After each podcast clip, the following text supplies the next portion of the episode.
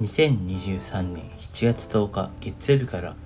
7月16日日曜日までの一口ニュースをお伝えします。7月10日月曜日、イギリス BBC の司会者による性的不法行為の疑惑が報じられ、8日 BBC が調査に乗り出しました。7日付のイギリス大衆紙サンによると、10代の子を持つ母親の話として BBC の男性司会者が我が子から性的な写真を入手するため金を払っていたの疑惑を伝えました。7月11日火曜日。NATO 機材西洋条約機構のストルテンベルグ事務総長は10日リトアニアの首都ビリニスで記者会見しトルコがスウェーデンの NATO 加盟に向けた批准手続きを進めることで合意したと発表しました。トルコの反対が最大の関門となっていました。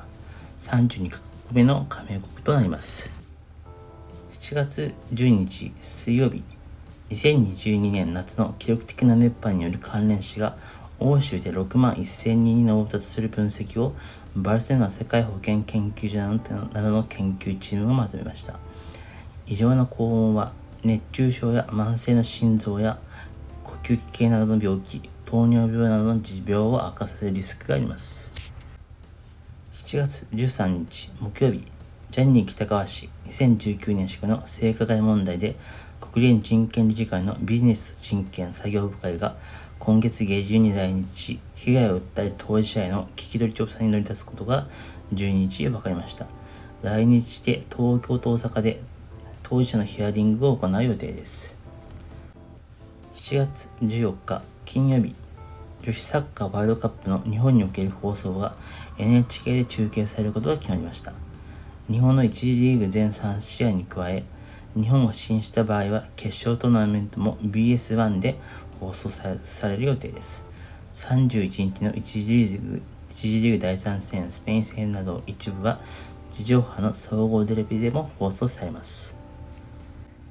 7月15日土曜日、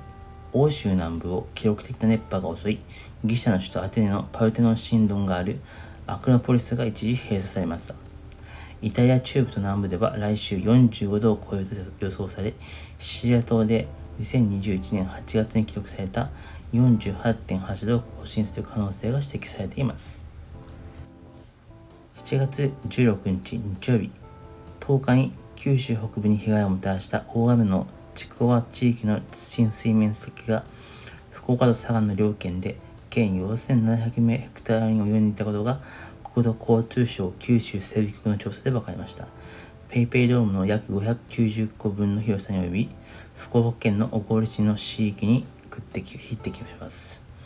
以上、今週1週間のニュースをお伝えしました。